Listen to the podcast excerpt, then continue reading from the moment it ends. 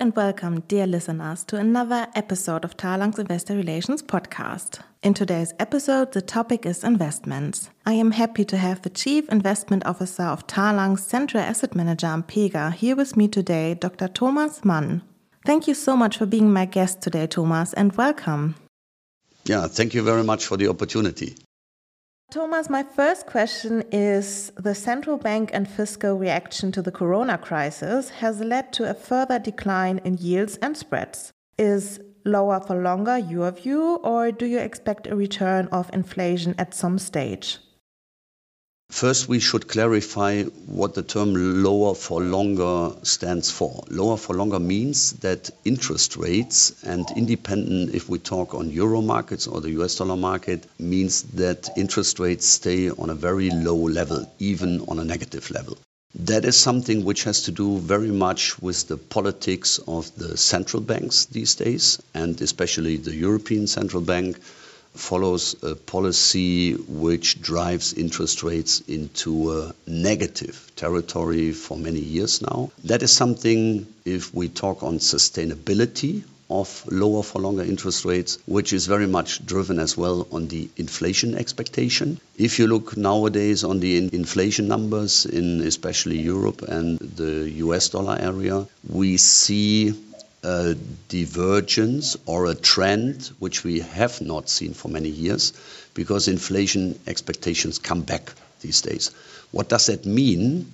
We have some people who argue inflation will come back in a longer term, and we have some people or central bankers who argue that is a temporary issue. If we talk on a temporary issue, then the central banks will keep their interest rate mechanisms and their way how they manage interest rates, especially at the short term interest rate curve. Then that will take the lower for longer picture as we see it. If inflation picks up and that on a longer way, then central banks have to change their way they deal with monetary politics because then they have to fight inflation much stronger than they did that in the past. And that means they let interest rates go up.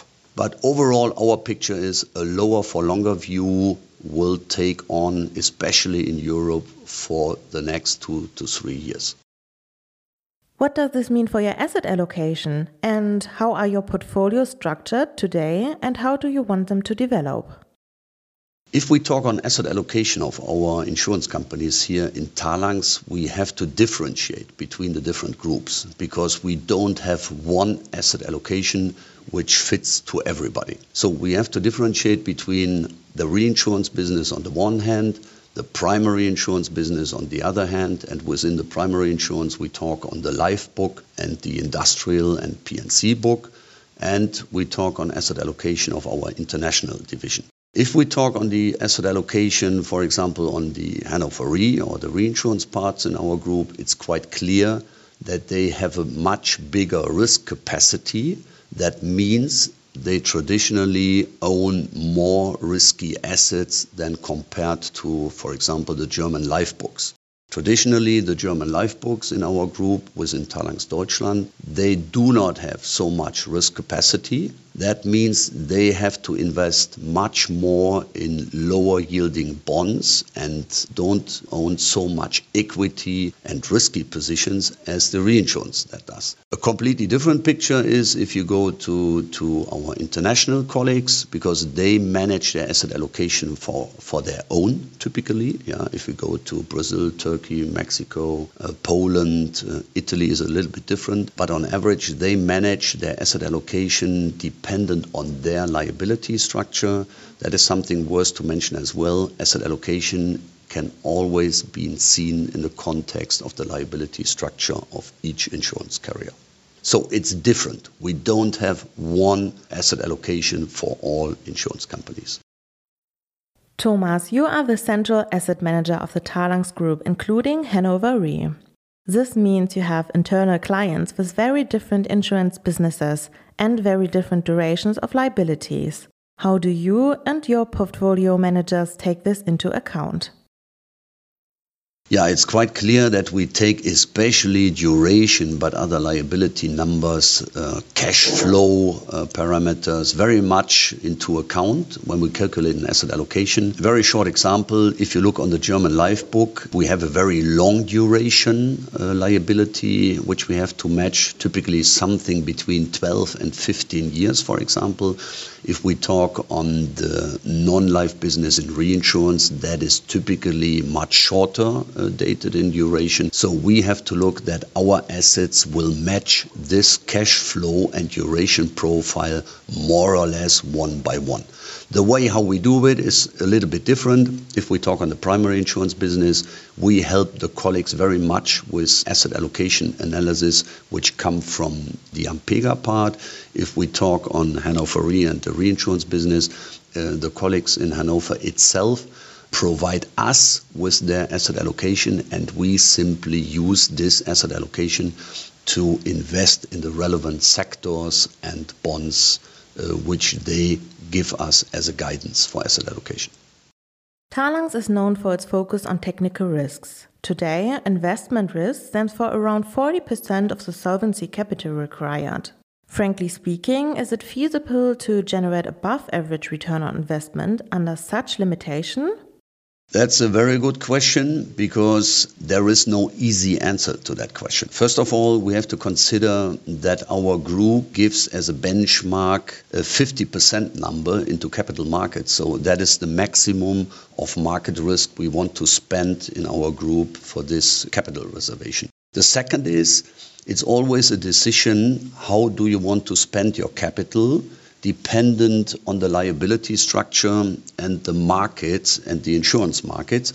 So what I mean is, for example, you can spend more SCR, solvency capital required, into technical risk. And that means, on the same side, you cannot spend this money on the asset management or on the market risk side. So, that is a decision we do not take as an asset manager. That is a decision which is taken by the board or the group itself. Where do they want to spend most of their capital for the insurance companies?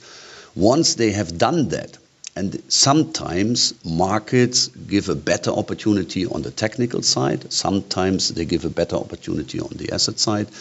If that decision has to be taken, then we can make up our mind how to spend the money into different asset classes, what kind of timing we use, how much illiquidity and complexity we want to take in our products and in the different asset sectors. Overall, I would say yes, we have a trend into alternative assets these days, simply because yields are so low, especially in Europe.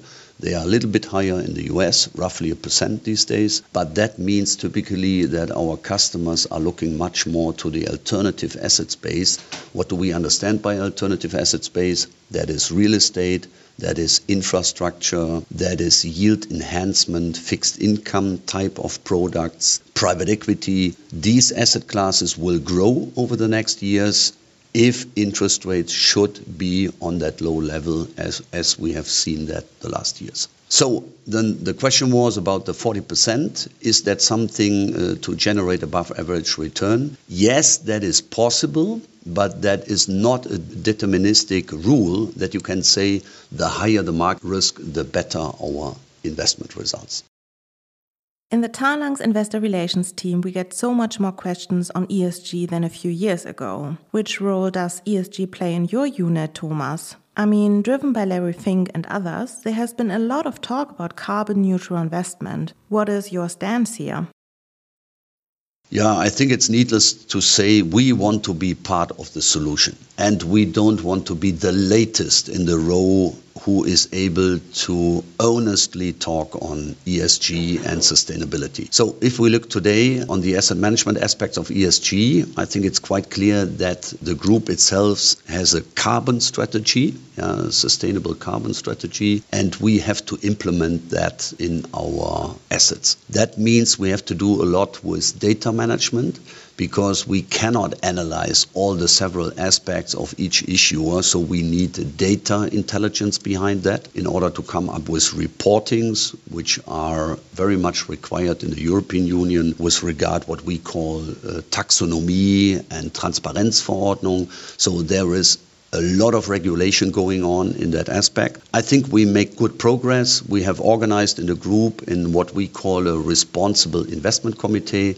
So that is our link to the group where several people from the insurance side, from the group, and from the asset manager meet in order to discuss the relevant ESG aspects in the asset management business. Thomas, you also have a third party business. So this is your cost free advertisement block. What is your offer and why should asset manager think about approaching you? I think uh, what we can really do is we sell the best of our group products. Yeah, so we have a strong philosophy in our third party business. We only sell to our third party customers what we have proved and identified as good products in our group asset management. So you can rely heavily on our expertise and success in these products and I think that is nothing on theory, it's simply on practical, on practical and proven track records. That cannot be shown by every other asset manager.